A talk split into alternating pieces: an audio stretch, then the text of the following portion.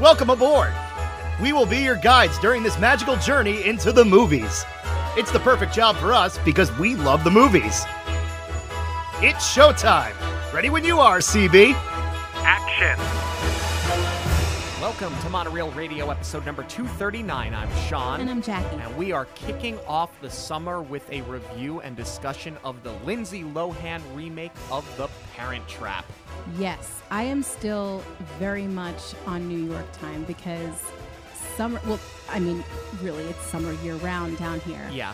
But school lets out so much earlier, and I'm still in the mentality of school ending coinciding with the start of summer, like it does in the Northeast. Yeah, like end of June, third week of June, you're getting out of school as opposed to the kids here who have they've been on summer break for almost, Almost a a month. I mean, month, we're yeah. two the we're two weeks away from getting back to school ads down here. How crazy is that? That's wild. And yeah, three weeks from Halloween, pretty much. Um, but regardless, because of the camp setting, this movie always gave me all of the summer feels. Admittedly this was one that escaped me until disney plus. It i've said it before and i'll say it again. There is an age in which little boys are for for a while phased out of disney. I, I don't think so much anymore but in the 90s i think that you kind of got phased out. And this was one of those movies that came out in that kind of window where i was phased out of disney right? It's it's it's not a male led film. That's not the story um 12 13 year old boys are playing baseball. They're not going to watch two little girls in a movie. They're not going to watch a princess film right? So this was one that escaped me until like i said until disney plus. Uh, uh, was this a standard for you as a summer kickoff? Uh, i'll put it to you this is this to you what the sandlot was and still is to me? Great question. Uh, no, I have actually only seen this one once or twice. The one that was the staple in my house was It Takes Two for both me and my brother. Choppin'. Yes, Choppin'. I'd be delighted to play something from Choppin'. Um, that is the most memorable line from that movie, is. right? Um, but yeah, that was more our standard and honestly, I think it is the better spin on this story because it addresses the big elephant in the room of why would you do this and separate your children? Um, so it takes two, you know, because they had it where one of the sisters was in foster care and, you know, it was just this big coincidence that they were separated at birth. And I, I love the cast in that movie. I love the setting, but it is almost a copy and paste of the parent trap. Yes, but without spoiling too much of my review, to kind of piggyback on something that you just said, the one thing that the Parent Trap does not do very well, and I was a little disappointed, if I'm being honest, sitting to watch the remake, because we talked on episode, I believe, 145 about the Hayley Mills Parent Trap, and our thing was, why did the parents do this to the children? Why did they think this was a good idea? I was hoping that that would have been addressed here and cleaned up and they don't really do that. So you're right in that respect. It Takes Two does a much better job. Agreed. But it takes two aside. The other reason that it's sort of surprising that this one evaded me is because this was Lindsay Lohan's debut, and Lindsay Lohan grew up on Long Island. So I remember this being sort of big local news when it came out because it was, oh, you know, this girl, you know, grew up, she she got her shot, she made this remake of a classic movie. I remember it being a very, very big deal. And then, you know, cut to uh you know, almost 20 years later, we're working in radio. And I remember very distinctly that our morning show used to, Sean's rolling his eyes. Long Island's own Lindsay Lohan is what they used to love to say. But that was during an era where we did not want to claim her.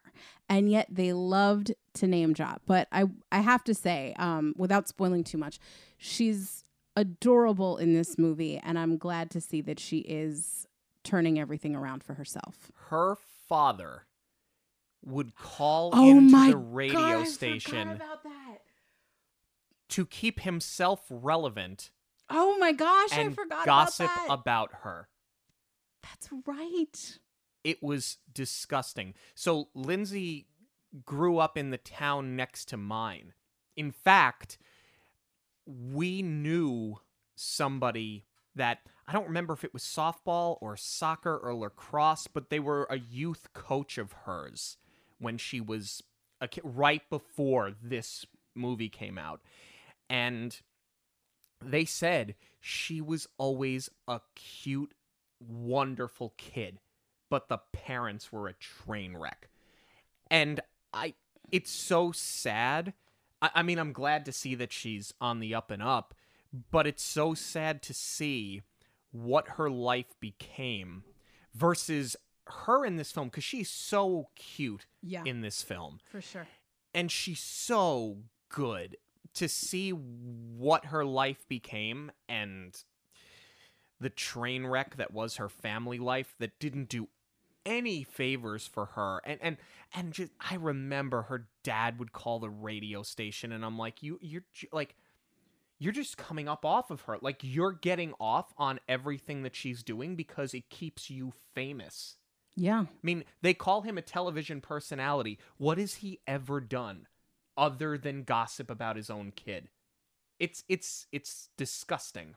And ugh, I almost I always felt dirty when he would call into the station. But that's it. that's my rant. That's it. I'm, I I'm completely blocked that out. Holy cow! I couldn't forget it. But is this a forgettable film?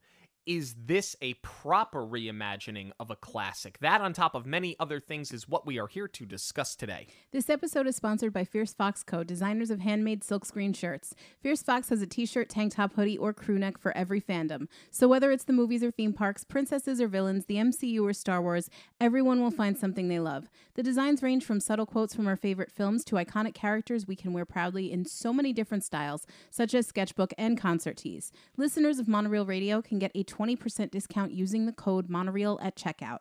Visit fiercefoxdesignco.com to check out all of the collections. Following their brief marriage after a lavish wedding upon the Queen Elizabeth II, Nick Parker and Liz James divorce and split their children up between Napa Valley in California and London, England.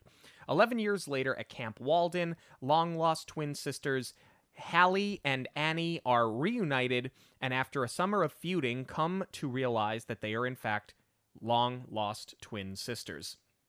Having always wanted to meet their estranged parents, the girls decide to switch places, with Hallie going to London and Annie going to Napa Valley. They learn to mimic each other's mannerisms and learn everything about each other to pull off the ruse. In London, Hallie meets her mother for the first time as well as her grandfather and is tasks, uh, tasked with learning how their parents met. In California, Annie meets her father and tips her hand by constantly saying dad and using proper English so he knows that something is not right.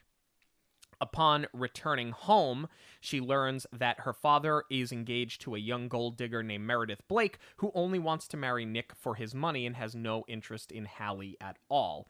Annie calls Hallie to tell her about Meredith and tells her that they need to return to the US, but Hallie refuses as she wants more time with Liz. Chessy, who works as a nanny on the vineyard property, becomes suspicious of quote unquote Hallie, and Nick tells her that he plans on marrying Meredith. And while Hallie keeps asking about Liz because she doesn't know why the marriage ended. So they all they each had their own task at hand, one to find out how they met, one to find out why the marriage ended. Um Annie confesses the truth to Chessy. Meanwhile, Nick navigates through her outbursts as she does not want him to be engaged to Meredith. Uh, Annie sends Hallie an emergency fax, so when Hallie leaves to use a public phone, her grandfather eavesdrops on the conversation and she comes clean to him before confessing to Liz as to regards to what they have done and convincing her to fly to Napa Valley to talk to Nick. She lies about Nick knowing that they are coming, and Martin, their butler, joins them for emotional support. Upon their arrival, Liz, who is drunk, realizes that Nick has no idea that she was arriving and that he is to marry Meredith. The girls confess their plan to reunite their parents and end the engagement, and Martin and Chessy come clean that they also knew of the plan the entire time. Nick, who saw Liz in the lobby, pursues her. Meanwhile, Meredith meets Liz at the bar in the lobby and asks her to, des- uh, to design her wedding dress because they don't know who each other are yet, and this is what Liz does for a, a living. In fact, she's quite famous for it. Nick and Liz reunite at the pool, and the girls expose that they switched places after camp. Meredith also learns that Nick and Liz are divorced. After a dinner cruise, their parents demand to know who is Annie, who is Hallie, and they want to return to normal. Go back to Napa, go back to London. The next day, Nick, Meredith, Hallie, and Annie leave for the annual camping trip that Nick and Hallie usually take before school starts, while Liz stays behind. The camping trip becomes a nightmare for Meredith, and Nick sees her for who she truly is. Back at the vineyard, Nick cooks a meal for Liz and shows her that he bought every bottle of red wine that was served at their wedding. He found every last one and bought all of them. Overwhelmed by everything, Liz and Annie go back to London, where they are intercepted by Nick and Hallie, who have taken the Concorde overseas, where they are waiting for them because they don't want to let them go a second time. Nick and Liz rekindle their love for each other and remarry upon the Queen Elizabeth II. I enjoy how you straight up called Meredith a gold digger in your plot. Um, so before we get into this, one thing that I think is worth mentioning because we are living in this age of remakes and sequels now. This was done at a time where remakes were not very common. And by and large, they stay true to all of the story beats. They just sort of made some updates to make it more contemporary for the 90s, like as far as um, Liz's job and you know, the camp, it just feels a little bit more modern overall. But what I really applaud Disney doing here is that they didn't remake it for the sake of remaking it. They wanted to do it with updated technology. If it was just for the sake of retelling the story, they could have very easily cast twins and been done with it. And then the movie loses all of its charm. Right. But I like that they pursued this just to see what they could do with the tech, much like Disney did back in the 60s, because he was always about keep moving forward. Yeah, and as opposed to having to shoot the movie twice and layer the film and print it, they in essence did shoot the movie twice, Mhm. but they were able to use modern blue screen. At the time, it was blue screen to put the girls together in the same uh, setting. With then they would use body doubles for the eye lines and all that. Um, but yeah, I mean. It, I- said when we reviewed The Parent Trap that I thought the tech still looked good. I, I still think it looks good, but this is definitely seamless. Yeah. Um, I believe they did a hundred shots in this version where the girls are in together. Um, which I, I think is more than the 60s version. But um for the most part, they did use all those same tricks other than the blue screen. You know, like you said, the body double in shots where you can only see one of their face and the, the other one's back is turned. Um, the blue screen shots are really when they're standing in front and behind each other. But Yeah. I think for the most part, when they're um, when they're next to each other, they didn't like you said superimpose it the same way that they did uh, with Hayley Mills, but they they would just line up the shots and then they had a robotic camera so the the director of photography would go through with their camera do the scene with Lindsay once and then where she switches sides the camera records its own movements and then you just send in the robot so it does exactly the same thing and it can get that exact same shot so that they can line it up later Yeah, it's amazing. what a headache that must be in post. But don't worry, post will always fix it.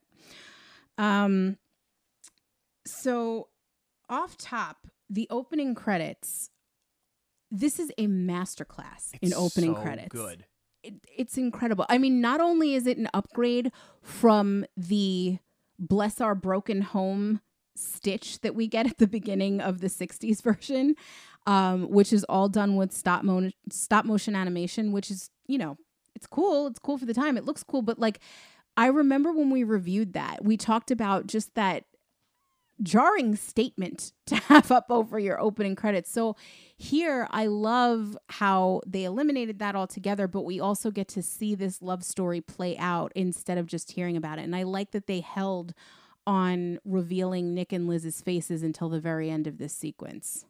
I love how it gives us their backstory because you're going to have opening credits in every film, right? So instead of just having title cards and slate, like, don't waste it. You're going to have that screen time anyway. I love how they did this. It's so well shot.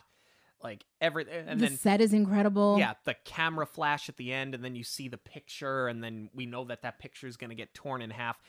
Everything about it is really well done. Yeah, that's that's definitely one of the ways that they elevated this film instead of having to, you know, we know we're going to see the pictures later, but it's nice that we got to be a part of that story. And I think that's also a credit to the writer director Nancy Meyers, who is known for romantic comedies.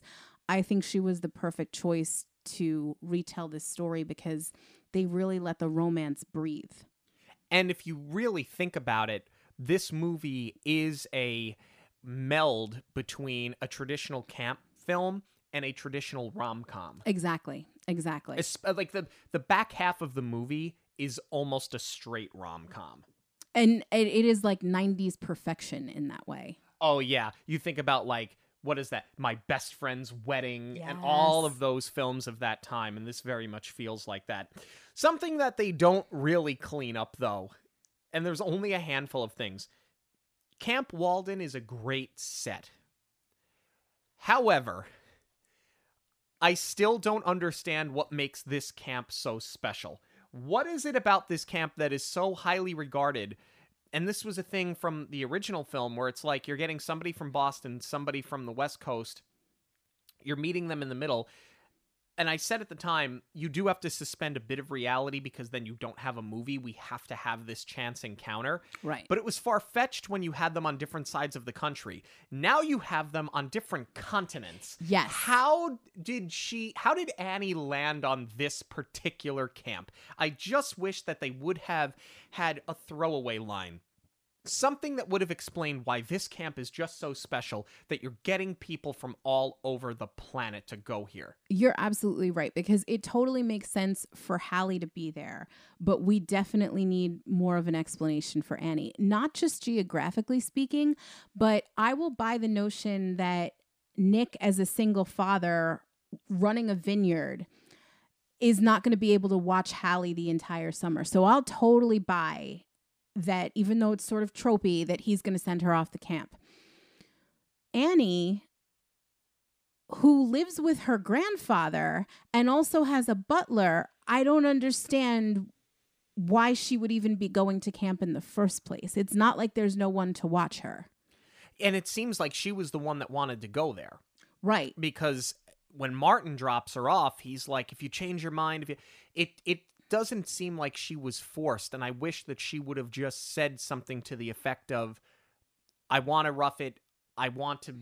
I want beautiful scenery. I want countryside. I want this. I want to experience a different country. Yeah. Because she is that little debutante, right? Like she could get away with saying that and you would buy it. It still wouldn't narrow down why it was this camp of all camps, but at least it would have cleaned it up just a little bit.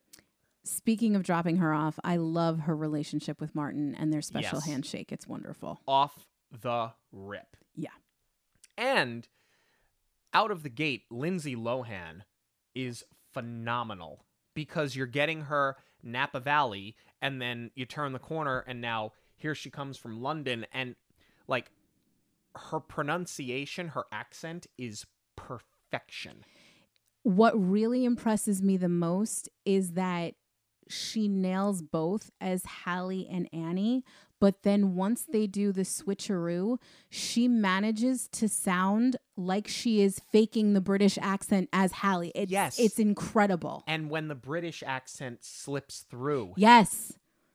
by accident when she can't pronounce every word, it's it is a master class in dialect.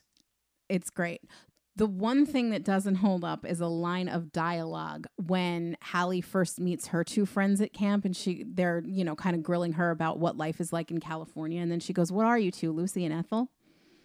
Which kills me that that just doesn't hold anymore. I, I don't know that I, I feel like very few kids in the audience would have gotten that joke in the 90s. You may have been familiar with I Love Lucy from Nick at Nite, but now, especially with these streaming wars, it's I Love Lucy is very hard to find, and that, that hurts my soul. No, I think in the '90s that was that was a line that everybody knew. I mean, I Love Lucy ran on Nick at Nite every single day, and you know, remember something: our grandparents were adults during the dawn of television and watched shows like I Love Lucy with our parents. Right.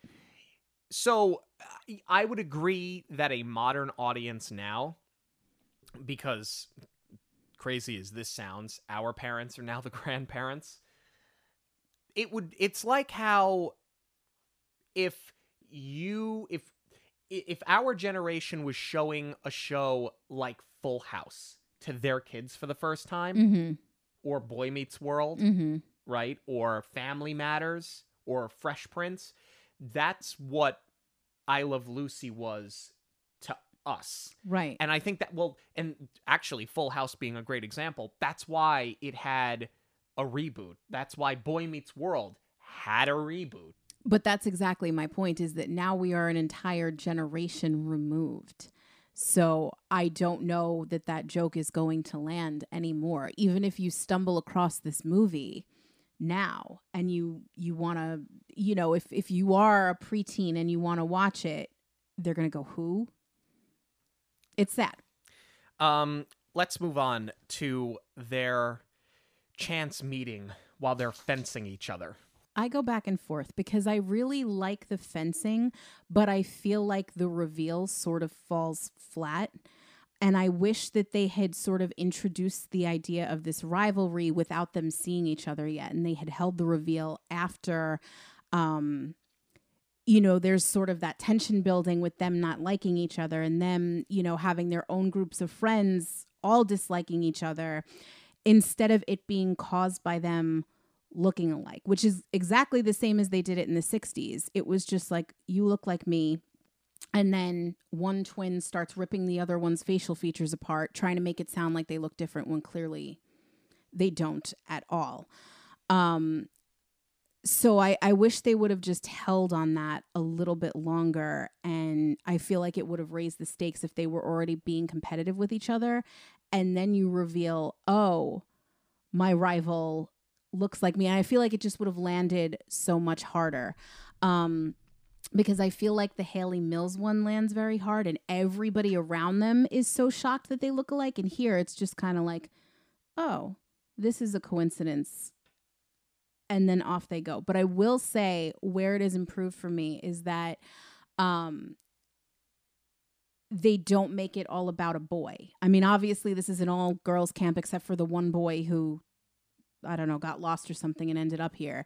But in the Hayley Mills version, it's very much they're putting each other down because they're competing for the same guy. So I like that that, you know, was more uh more pro feminist in the 90s. Yeah, I I understand why they did the fencing thing because you want them in a competition against each other without knowing who the other person is so that you get that reveal. It's a great visual, the fight itself. It's a great visual. I just don't quite understand why you have fencing at a camp. It's just not something that you would associate with a camp activity. It's not canoeing, it's not hiking, it's not even archery. It's not arts and crafts. Like I don't know of anybody fishing, softball, soccer, basketball. Like we get basketball later, but it just seems like an odd choice to have fencing as an activity when it's not at all an activity that you would associate with summer camp. Yes, but I actually like this choice because you need a sport that we believe they're both going to be able to know. And I think that Hallie is a little bit more tomboyish, so I'll believe that she's picked this up. But what sport are you going to find that it's plausible for Annie to play? And because she is to to your point, you said it earlier, she is that debutante. She would know how to fence. I think just to make it a little bit more camp accurate, it could have been it could have been swimming. They they could have had a swimming competition where one is on one end of the dock, the other's on the other end of the dock, and there's five or six kids in between. They've got goggles on, they've got the swim cap on. They're not they're not looking at each other. I would buy enough- that. I would buy that slightly more than fencing. That's my uh, just as a camp activity. I'll give you that one, but I think the whole idea is to have that reveal when they're taking the helmet off. And that's what I'm Right. saying. It just kind of falls flat. They build to the moment very nicely, but the reactions are just kind of like, eh. And how no how does Uh, nobody yeah, know? nobody else has seen this. And yeah, and but to your point, they're all just kind of like, oh wow, they look alike, and then they walk away. I don't know. This to me would be kind of it. It would be very startling. Like imagine being the camp counselor, one of the adults, and you're like, I don't know how I'm going to tell these two apart. right. You know, like did, did nobody. They're like, huh, what a coincidence. Let's go play poker. you know, Yeah. that's like that's about as far as it goes. Th- there's not even like a throwaway line of wait a second you don't know each other you're not twin because Yeah. everybody knows enough who they are they know the names they know that they're not sisters but nobody is is miffed by this But do you know what holds up and what never gets old and what will never be questioned in any camp film? camp pranks Camp wars don't get old. They don't but i feel like these pranks are a little bit too elaborate for 11 year old like how did they get a bed on top of a cabin It was the 90s. The- I, I just live by it was the 90s. I mean, that one I feel like was a little far fetched. The other one that that really kind of has me raising an eyebrow was that when Hallie loses the poker game, the loser has to go jump in the lake naked. She does not even care about stripping down in front of the rest of these girls. All she cares about is that it's going to be cold. Meanwhile, she's standing on the dock waiting to jump in Oh, and doesn't care that everybody's looking at her. I said Hallie, yeah, I- Allie, Annie. sorry, Annie. Yeah, Jeez Louise. this is what I'm saying. Imagine being a counselor here. But yeah, I mean, she doesn't seem all that uncomfortable with the notion of being naked so much as she was upset that she lost her poker game. Right. The other thing that I sort of bump on here is that there is no fear of getting punished. And I realize that this is not the same, you know, they they weren't sent away to boarding school. You're not going to get kicked out and sent back home. It's a summer camp. It's pretty low stakes, but nobody is batting an eyelash over what the repercussions are. Including yeah no nobody wondered gee what are the adults going to think when they find all of the furniture on the roof of the cabin? And i just happened to put it up here by myself. Exactly. um but i do think that the payoff is worthwhile because getting them into the isolation cabin you had to get them there right? So they have to be punished.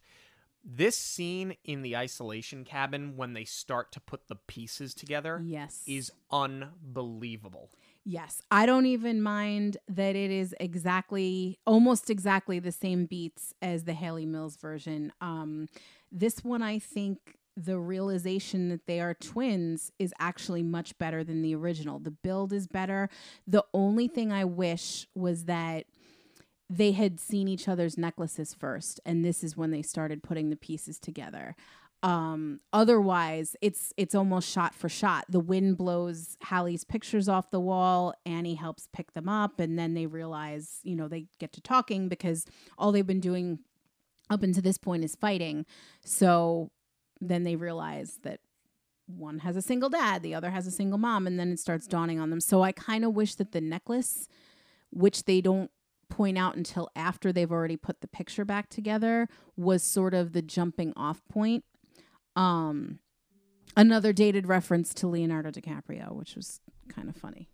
Yeah, and they could have been something as simple as they take the necklace off because they're getting ready to shower or something, and one picks it up and, hey, you took my necklace. Yeah. And then they start butting heads again in the isolation cabin to realize, wait, that's weird. You have the same necklace I do. Right. They, they're, I mean, look, you can nitpick that, but I, I still think the scene is so good. And, and to your point, um, what I love about the scene here, and where I think they do it better here than they did in the original, is that in spite of the fact that it's shot by shot, the Hayley Mills version, I think as a whole, was a light, a lot more light-hearted. Yes. Lindsay Lohan, what she does here, is carry an emotional weight and an emotional release Yes. that you would expect to see if you found out that you had a long lost sibling, uh, sibling. It's just not what the tone of the Hayley Mills version was, and it didn't make it a bad film. It's a good film, but it's it's much better here. even before that, you do grasp the full weight of what it was like to grow up without the other parent. So I love that they lean into that. And to your point, yes, there are tears in their eyes when they realize that they're no longer an only child and that they've found family. Um, yeah, I, I think that was by and large much better than the 60s version. Uh, what I also really like is the the prep Yes, I love that they continued that. Yeah, I mean they do it they do it great in the Hayley Mills one, but here I think any question that you might have had as far as like, well, how do you know where to go in the house and and what if you slip up and you know, there's just so many more visuals that they're giving each other and then, you know, Annie teaches Hallie the handshake with Martin. They make sure that it's foolproof so that no one is going to question and no one is going to suspect what they've done. And what I really like about both versions of the film is that they don't lean into what could have been a comedy of errors of them trying to hide it. Like there are a few slips here and there, and you do need them as to clue in, you know, not the parent, but you you need to clue in the allies as to what's going on. So they do it just enough without um making that the main thread is keeping the secret. Yeah, I I love that they each had their own mission. Yes. that they each had their own task. The the ear piercing scene that I I don't have a pierced ear, but even I wince when I see this scene.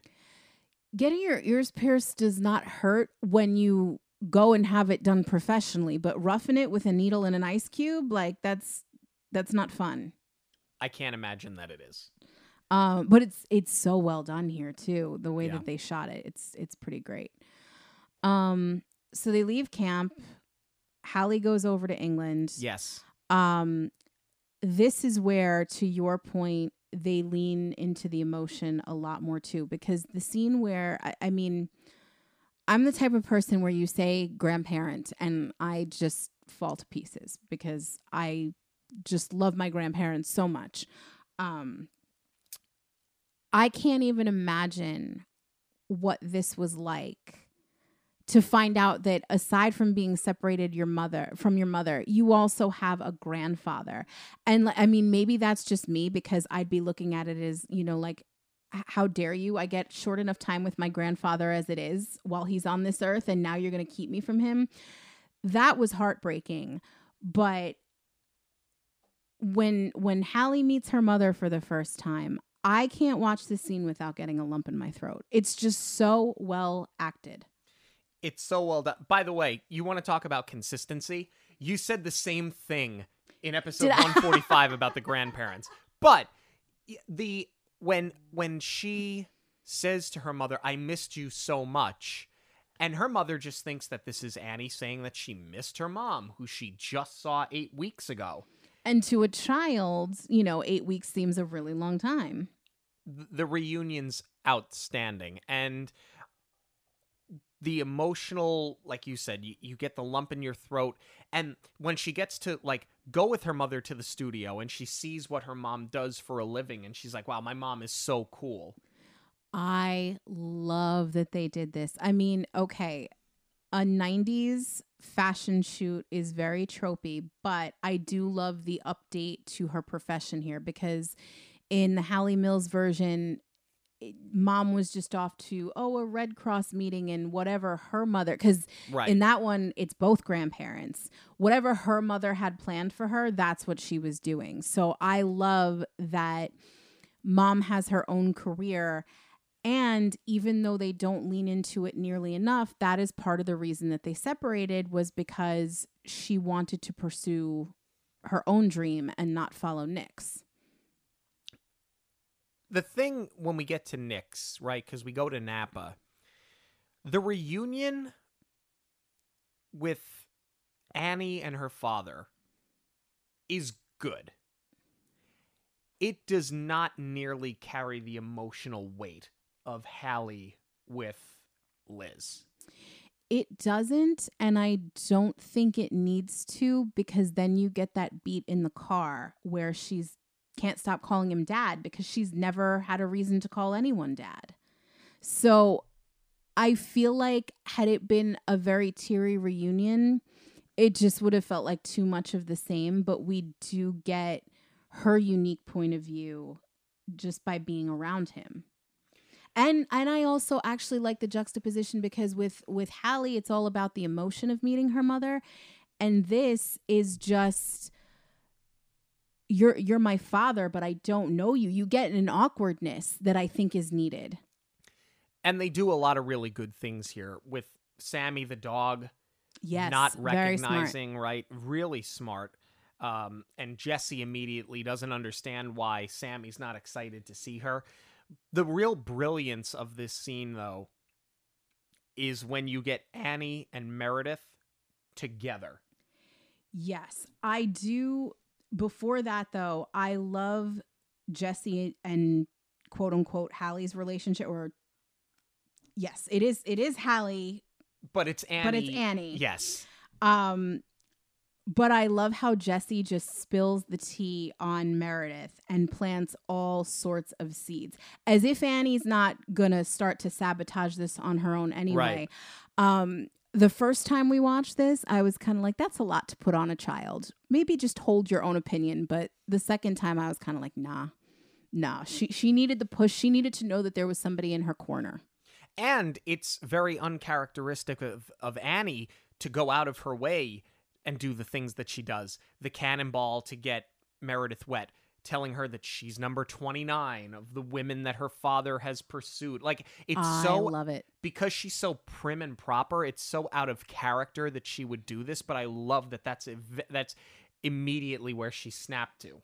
And I love that she did it before she even talks to Hallie. Yes. She just knew, like, nope, red flag, we have to break them up. And she also recognized it's not just because of putting their parents back together. She just called her out for being a bad person. Yeah. And what she does really well here is the the constant buying of time. Yes. Leaving conversations, interrupting conversations because with the time difference, she can't just pick up the phone and call. Right. And later she gets called on that by Jesse because she's on the phone at midnight. That is a very good observation because what I hadn't considered as far as she needs to wait to call Hallie in London, um, I get stuck on Jesse's starting to catch on at this point, but Martin delivers the line. There's a girl on the line that sounds like your twin, and nobody bats an eyelash because they all know a twin exists in the world. Right. So n- nobody thought that was weird. Evidently, they did not. And then Jesse starts grilling her on it and says, "Oh, you sound just like oh, well, never mind. It's you you you think you're you're thinking what they did do is what's happening. So why back away from that when you you kind of had Annie right where you wanted her and then it's ah, uh, never mind. Because on the off chance that she's wrong, she Oh. she can't be the one to clue in that there's a twin on the other side of the world. Fair. I think we just needed a little bit more hesitation, uh, just a little bit of breathing room from Jesse because she flips on a dime. Well, It's a little cliched, right? yeah. But I love the scene with Jesse. I love this scene where she does put the pieces together. I love that she does grill her, and when she br- her when she breaks down, and Nick can't understand why, and she realizes that she's looking at Annie for the first time, and she's not looking at Hallie anymore. Like again, carrying emotional weight, they do it so well. They do. And it is balanced. You know, this poor woman just had this bomb dropped on her, and now Meredith is summoning her with a bell. Oh my god, the bell. It's for comedy, it's very well balanced, but like, girl, why are you putting up with that? Nick, why are you letting her put up with it? Awful. Yeah. Awful, awful. Nick didn't do himself any favors here. I mean, the bell is a very startling visual. Because Jesse's not the butler. Martin is. Jesse is a nanny. Yeah, but she doesn't need to make you a martini. but treats are like garbage, right? I mean, young young girl from money looking to marry more money. I mean, in terms of a caricature, they knocked it out of the park. Well, uh, that's it. That's why you do need this little beat, right? Because this is developing Meredith's character. And in the next scene, we see Annie actually confront her when Yeah. when Meredith tells Nick like, "No, let me let me try and go talk to her. Let's, you know, I've been there. Let me give her a woman's perspective." And meanwhile, her ulterior motive is that she's going to go lay down the law. Um, I love that Annie is not afraid to call her on it immediately. And not only does she say that you're after my dad for his money, when Meredith kind of comes back to her, uh, Annie says, you know, you're not going to un- underestimate me, right? And then she says, I thought there was so much more to marriage than just sex. I love that they went for it. The scene is outstanding. Both actresses Yes. nailed it. They might have they might as well have been boxing each other like that's how good the jabs were. And the pacing, the delivery, it's it's incredible. And right after this happens, we're back in London where Hallie as Annie really shows her hand when she drinks the Merlot. And that's where I think her grandfather starts to see that something's a little off. And then follows her outside to that public payphone because she has the I'm woozy, I have to step out because now she's gotten the emergency fax, the 911 with the picture of the dog. And she knows now that she's got to call California and her grandfather is just standing outside and and overhears the whole thing. And she's like it's a long story. Well, this is a long park. We got a long way to walk. It it's it's absolutely brilliant. Everything about it is brilliant. I love that grandpa had her all figured out, but what I wish we would have seen was their relationship start to develop on its own before then. I mean, I realize without driving up the running time of this film, you have to keep the focus on what's happening in Napa because that's where your drama's coming from. But the way that Jesse had all of those beats about questioning uh Annie as Hallie because she kind of knew something was up. Grandpa doesn't have enough of those, but it would have been nice to see them forming their own relationship. Th- that's the one thing that the Hayley Mills version did a little bit better because um they developed the relationship with Verbena, their nanny, Right. um a little bit so that she does feel comfortable confiding in her. So I wish we just would have seen that where Hallie is co- able to confide in Grandpa because she trusts him and you know she knows that he's not going to put their whole plan in jeopardy. Question for you though. Do you think that Martin showed her the fax on purpose? Because the way that he leans over in the shot he reveals it to camera. We need to see it and we need to see Hallie getting the message. But I'm wondering if it was supposed to be that he's also sort of onto what's happening and he's kind of helping her along. That's not well defined. Yeah. And the fact that he flashes this at her so that she can just barely see it without showing everybody what has come through would lead you to believe that he has started to figure it out. But unlike what they do with Jesse, we have not seen him start to figure it out on his own. Right. That is also that's all supposed to be funneled through grandpa. And that's where I'm saying I wish it would have developed a little bit more that he was onto her the whole time. Yeah, it it's the one weak shot in this film. It is. So now Hallie confesses to Liz as to what they have done. And it's a great scene. Another heartbreaker. Please don't be mad because I love you so much and I hope that you can love me as me and not as Annie. Oh my God. That's a lot for an 11 year old. And this is where, like, I start to turn because I'm like, my God, you two are the most irresponsible parents. And this is to my point. The next scene, Liz is smoking a cigarette, trying to pack her bags to go to California. And she literally says, I haven't seen him in 11 years. We did this so that we'd never have to see each other again. That's Why? that that's their yes, because apparently he drove her crazy when they were married. So so the entire reason why you did this, I mean at least we got that much here. It's more than we got in the original, and it's like it's plausible. You did this so you'd never have to see each other again. Fine. But it, it's a reason, but I don't know if it's a good enough reason. Right, because they sort of dance around it that everything happened so quickly and they didn't think it through and they were so young. Okay, fine. But you got pregnant.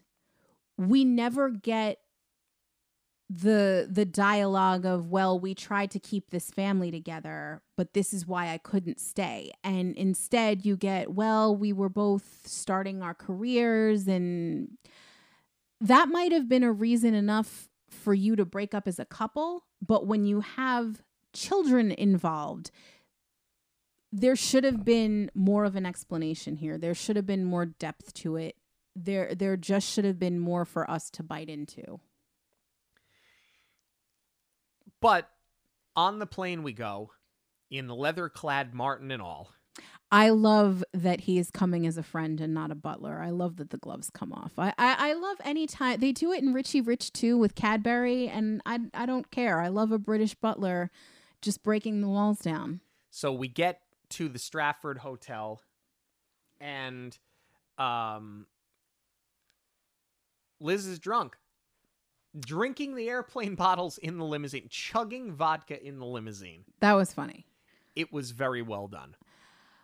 What I don't entirely love though is this noises off sort of sequence in the lobby with who's going in the elevator, who's entering, who's exiting. I mean, I get the chaos that they were trying to create. And for the most part, it's well done. But once they start going up to the rooms and it's, you know, Meredith and Nick are going to go check out the honeymoon suite. And then the girls go up to the floor and they're with her mother. Um, then Meredith comes back down without Nick for whatever reason. And she's like, You're late. And and her parents are off. I have no idea where. It I see what they were trying to do, but you don't give enough reasons for these characters to keep splitting off in different directions. See, and my note is that the elevator and lobby scene is one of the best scenes that we've ever seen. As we sit here and review films for Monoreel Radio, I, I for one, and I thought Noises Off the same way that you did. I, I think that this is absolutely brilliant. I mean, I love it for Sammy when he sees the real Hallie and he runs to her. I think that's great. But I just feel like we've been building up to this so much. I think it's funny that Liz is drunk, but I don't love that they don't have their moment where like we're really getting inside. Well, no, I mean they they do get inside their heads plenty because clearly Nick, he doesn't care that Mel- Meredith is all up on him and he sees the love of his life across the way and and he's completely shocked. Yeah. I guess it's that she just sort of waves. We don't get inside her head enough. We know that she was nervous leading up to this moment, but like what are you feeling now that you actually see him? Like why are you not chasing him into the elevator? Well, She's drunk. And there's another woman that she wasn't expecting cuz that's right, they have not told her about Meredith. She they she does not know that he's engaged. She thinks that he knew that she was coming the whole time. Yes. Which I do like. I like that the girls are still continuing to scheme at this point. Yeah. Uh, we meet Meredith's parents, and by the way, Vicky is Vicky. You can call me Aunt Vicky. I love that they cast the same actress who was Meredith's character in the Hayley Mills version. But they are as much the gold diggers as she is because she says to them, He is everything that you wanted for me, plus a, fil- a few million more. And they're like, Oh, very good, very good. You've done well. Yes. um, the ad that I also really love here is that Liz and Meredith meet independent of everyone else. Yes. And then Meredith makes it about herself. What a surprise when she and this is where not only giving Liz a job, but the job that they chose is so brilliant because she's a wedding dress designer. So now Meredith is, oh my God, I loved your the the dress that I saw in Vogue. I faxed your office, you're out of town, and this was meant to happen. Design my dress. Yeah. That whole thing is wonderful. And I totally believe that if there was anybody that would know a world famous wedding gown designer, that it would have been Meredith. Right, because she's been planning this and marrying into money since she was five. That's also a great line of dialogue. Um, I believe that she says it in that scene we were talking about where um, her and Annie are sitting on the swing. She doesn't say, um, I've wanted to marry someone like your dad my whole life because she's trying to plead her case that she really loves him Right. she says he's exactly the type of person I plan to marry. So this Right. has all been your deal the whole time. Right. And then you get the scene at the pool where Nick falls into the pool Because you have to. because you have to, and it's fine. And he gets himself out, and Liz is patching him up. And Meredith has this moment where she now realizes that not only are they divorced, but now there's two kids in the picture, not just one. that is one of the best reveals. Um I actually like, even though it is an exact copy of the Hayley Mills version, that he again falls in the pool because it sort of levels the playing field with Liz because she's drunk. And you know she needed to lower her inhibitions to to get through this meeting. So now it's kind of like you know he did check with i believe it was annie that he passed first. He's like do i do i look okay? So he's nervous to go and meet her but now they're completely on equal ground. Um the only thing that does sort of lose me in these couple of beats they've already revealed their plan to the mother. Obviously, she knows there's two of them. They're, they've sat in the same room. This is the first time dad sees two of them. So they're explaining, well, we switched after camp. And I feel like there's a lot of dialogue to explain that, especially like when we obviously already know. And then they explain it again to Meredith. It's like once would have been fine. And we don't need you to explain this to Meredith. This is her nightmare that there's two of you. Right. She can't stand you. She wants to send you off to boarding school. So we're going to get a good enough reaction from her regardless. We don't need to be so heavy handed with, I went back to London and I went back to Napa. Right. If there's one thing that happens here that is distracting to me, it's the change in light. Like when when Liz sits with Nick to patch him up on that chaise lounge, Mm-hmm. you can tell that that must have been a couple of hours after they shot the scene where he falls into the pool because it looks like you're just about to enter dusk. The lighting on the actors is completely different. It's noticeably darker. It looks like a completely different time of the day. When all that happened was he fell into the pool and she walked to the other side of it. That didn't take two hours to do. They probably shot one at sunrise and one at sunset. And now you're kind of seeing the difference because to do all of that at sunset is a lot. You're not going to have enough time to get those shots. And the other reason you're seeing that difference is because they would have shot it twice anyway, once with Lindsay as Hallie and once with Annie. Correct. For the most part, they were very careful to cover up like the shadows and stuff that were cast. Like if there was, because Lindsay would often act off of a double, and the double would sometimes cast a shadow, and they would account for that. But my guess is they shot Hallie's side of it in the morning and Annie's in the afternoon, or vice versa. And that's one of the things that you're going to have very little control over. So, actually, to that end, it is surprised that they. It's a surprise that they would need to do the pool beat again Right. because that's a very risky move. Is that you're playing with the time of day, or like why not an indoor pool where you can control the lighting?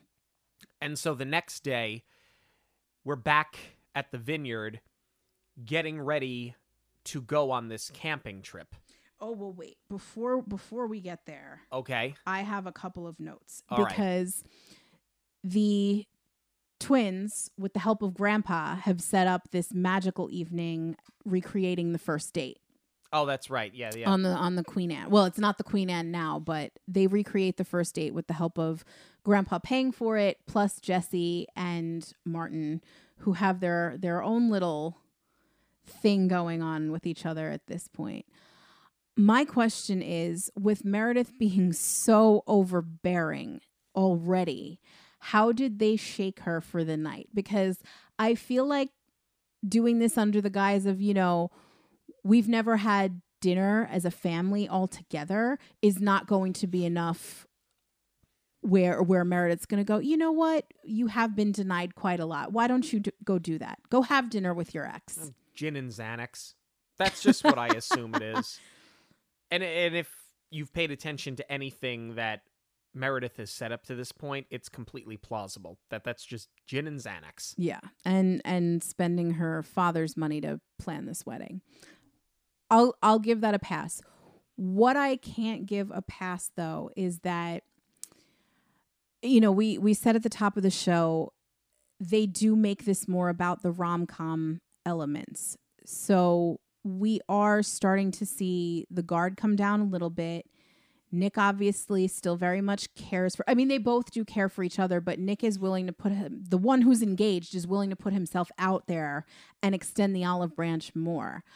Um but what I sort of bump on is that in the Hayley Mills version those parents could not be in the same room without bickering.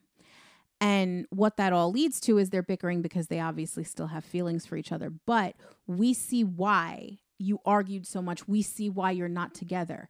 Here, these two can stand to be in the same room as each other and have a conversation, and all the feelings are still there. They are floating to the surface. So, this is again where you feel that their divorce is underdeveloped. And this would be the beat to talk about it. They do talk about the day that she left. We get that um, she threw a dryer at his head and then packed up her bags and just left. And then her reason for standing her ground is that you didn't come after me. And he's like, oh, I didn't know. He's a guy. You do need to spell those things out. But I also don't have a ton of sympathy for her if she threw a projectile at his head and walked out. I mean, I can't say that I'd be in any rush to chase her down either. Right. But I mean, again, you've danced around, you both had careers to pursue. You know, he points out at the beginning of their dinner, oh, are you still doodling on the napkin? So, like, you do get the idea of they chose their careers over each other. But you just needed to. To say it, it didn't need to be heavy handed. We just needed a moment of why you didn't fight harder for your family and why you thought it was appropriate well, we each get a girl because we have twins. We get the same thing. Everybody wins. We this is not like in National Treasure when Ben is arguing with um with Abigail over the end tables, and they're like, "All right, we'll split them up." The girls are not end tables; it's a human, and you've denied them not only a relationship with their other parent but with each other. The fact that that never gets hit on in all of this, again, irresponsible parenting. It there was a mess to be cleaned up, and I think that it's a major miss that they didn't take the opportunity considering you remade the film to clean it up and give us more of a reason than well we didn't want to see each other anymore there's a lot of people that have kids that get divorces and don't see each other anymore but they don't split the family apart or they at least hold, hold on for a little bit longer because here in the beginning they also put up the title card that says 11 years and 9 months so you didn't even make it through pregnancy it's startling to say the Well, least. actually, no. The timeline is not adding up. She would have had to make it through pregnancy to to give him Hallie. I don't remember it But saying. Jesse talks about seeing Annie as a baby. I was gonna. I don't recall it saying eleven years and nine months later. It did. Did it? Mm-hmm. All right. Well, those- But they then the girls say that they're about to be twelve. so it could be. Well, yeah. I mean, it could be eleven years and nine months later that you're seeing this, but she may have left. 10 years and 9 months later. We don't the th- we don't know how long this marriage lasted. Well, we can sort of figure it out though, because all right, 11 years and nine months later, that would the nine months accounts for the pregnancy. They're meeting over the summer and they say that they will be, I remember because it's your birthday, they're Yeah. going to be 12 on October 11th. Yeah. So they're a couple of months shy of 12. Okay, so they were together after the pregnancy. They did have some time as a family before they split up. Yes. Albeit very little time. But that's where you need to hit on why they didn't stay together for the kids or at least try a little bit harder. Missed opportunity. Let's get to the camping trip. Yes. So now we're back at the vineyard. We're going to take the annual camping trip that Nick takes with Hallie. Because the girls have threatened not to tell them who is who. Correct. And that's how they get Liz to stay. They think that they're going camping, the four of them. Turns out that Liz, very intelligently, sits this one out and has Meredith go in her place because she knows she's giving Meredith the rope to hang herself with and she knows it. It's Yeah. it's really well done. She's going to let her sink her own ship instead of being what comes between Meredith and Nick, which is what the girls are trying to have happen. You know, and and that's I I like that she's taking the high road is let Nick realize on his own what he wants because if he's her whole thing is you didn't chase after me. So instead of inserting myself in the situation and forcing you to make a decision, make it on your own and then if we can work this out, we work it out. And I like the camping trip in regards to its pacing because you could have lived in this scene for 15 minutes and it would have been way too much. It's a very quick moving scene. You don't need more of it. They put a lizard in Meredith's hair.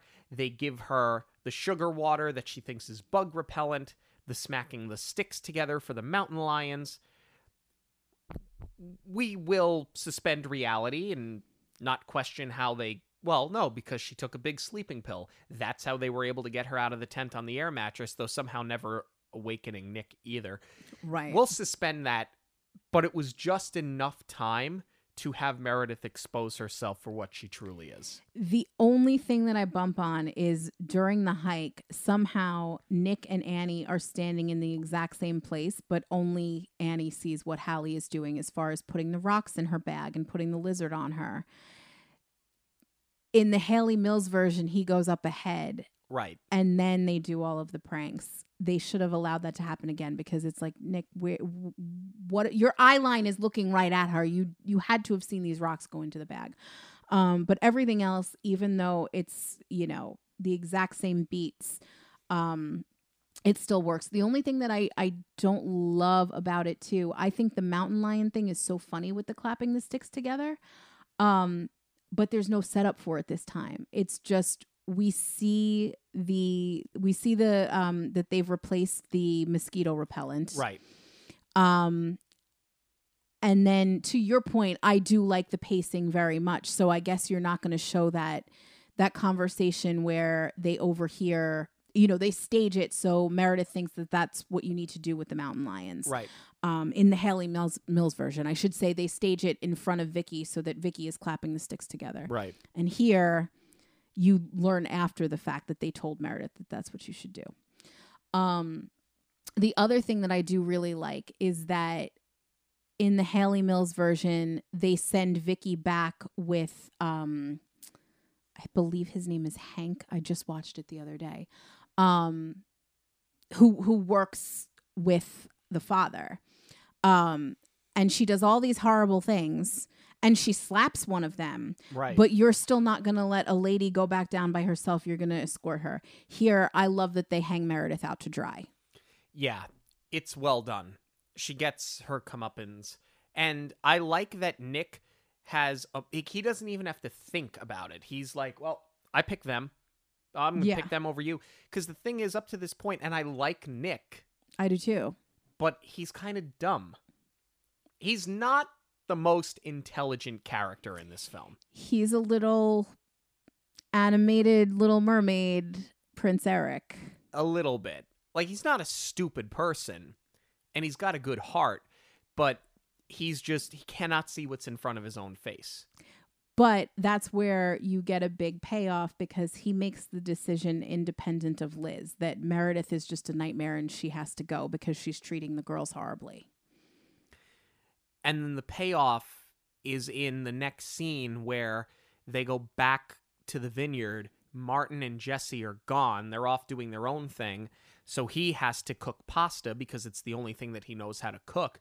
And he's going to have this really nice night with Liz where they have dinner and he shows her his collection of wine and shows her that he bought every bottle that he could find in existence of the red wine that was served at their wedding this is where this is where him having a good heart pays off. You needed this scene. I love this scene. I love that he f- tracked down every bottle because he's still holding the candle for her. And I also like the switcheroo because in the Hayley Mills version, she's already got dinner started because she she sent home Verbena and she's like, "All right, I'm just going to kick it myself." Um, so I like that he's putting the effort forward. What I don't like though is that he has made his intentions clear. He's extended the olive branch. He's all but spelled out, I'm ready to try again. And and he says, you know, you you don't have to be brave all the time. Like just just let this happen. Let's do it. And she's no, we can't. Why? Jesse's back. I need to leave. Why? You were about to kiss him. Yeah. If there's one other gripe that I have with this film, and it, there's not many of them, it's that there was no reason for that. Well, the the entire reason why that happened was so that she could take Annie and get on a plane and leave so that he would take the Concorde with Hallie and intercept them. Which all of that was not really necessary. You could have had them have the moment in the wine cellar, cut to the montage of the second wedding, and ended the film, and no one would have criticized it. Right, because why are you making him chase you again? Like he's been the one pursuing you this entire time. He's the one who called off his engagement. So what else do you need from him to show that he's ready to commit? You also see that he's not the guy that you fell in love with 11 years ago. Right. He has a job. He's very committed to his career. And like that's that's something that they could have done 90s tropey as it is. You could have made it about I didn't feel like you were committed Right. and now he's he's got his whole life together and he is ready for you and now you're running why i think that that is another 90s trope that they leaned into of it's not you it's me A little too much. I mean, it's but that's those are the rom coms. right That's the thing. When you do get a director that specializes in rom coms, that was everything about 90s rom coms. i think it would have been more effective because once he does go chase her down and they're all back in england which is after a heartbreaking scene of tearing these two girls apart anymore. Again. I, right. I mean, there was not even a conversation had of, well, if you don't want to make this family work, you go back to your dress shop, you design your wedding dresses, but like, we're going to at least keep the girls together. But then that, it wouldn't have made the moment land when he does go chase her down. But when they do arrive in England, and and they realize that Nick and Hallie have beat them home, which okay, the Concorde. I mean, that was a big thing back in the 90s. That was like a pretty new thing that you could take the Concorde. Yeah, and that's since been discontinued. Yeah. But anyway, I digress. Um, she launches into, but how are we going to do this and have a, a bicontinental relationship and you're going to run your vineyard and I'm going to do my dress? That would have been the conversation to have when he's trying to patch things up and and to expose why you're so hesitant Right. instead of just nope there's dust in my eye but not really and i'm not going to kiss you oh jesse thank god saved by the bell Right. Um, do you have any other notes on the end of this film here, or are we just about ready to move on to our cast? Um no, just that I mean as much as you didn't have to move them to London and I feel like there were a million other ways to go about this. I do like that the reason they chose they lean into was that he left her and he tells her I we were not going to let you two go again. Um so as much as I don't love all of the the ways that we landed here, they at least followed through with that dialogue. All right. Let's talk about the cast. Lindsay Lohan plays the dual role of Hallie and Annie. And I mean, what else do we need to say? She's absolutely perfect in this movie. She's incredible. Um it's unbelievable that this was her first film and she was able to not only grasp the dual role but all of the technicality involved in having to do both um because they even had um earbuds custom fit for her where she would listen to her saying the dialogue is one twin and then have to time it out instead of just having a double or somebody off camera reading to her. She just so fully understood the the technical aspects of how this was going to work. It's so impressive. And um the way that she nails both characters is absolutely amazing. Not just the accents, but to to believably portray one girl having to hide in plain sight as the other one. Um, it's just a massive undertaking, and I think she nails it. And she makes this film just as charming as the original. Dennis Quaid plays Nick. I said it to you before, just a moment ago. Not the sharpest tool in the shed, but certainly not a dumb person by any stretch of the imagination. Um, I love that he's a little clumsy. I love his disposition when it comes to his daughters. I think that he's very endearing. Uh, do I like this character as much as I liked the father in the original? Probably not. But something that they do better here is that to the point you made earlier, we don't see them bicker, so we don't really understand why their marriage failed. But to the other extreme, they bicker so much in the original film that it's almost incomprehensible that they would have even gotten back together. Right. And that's where I think I like Nick better than the original. Um I agree with you. He does need things spelled out for him, but I like that I I wouldn't, you know what? I've called Prince Eric dumb. I wouldn't say that Nick is dumb. I would say that he's just a simple man. You know, and I like that juxtaposition with this character because when you think of wine, you think about something um you know, it's it's cultural. Right.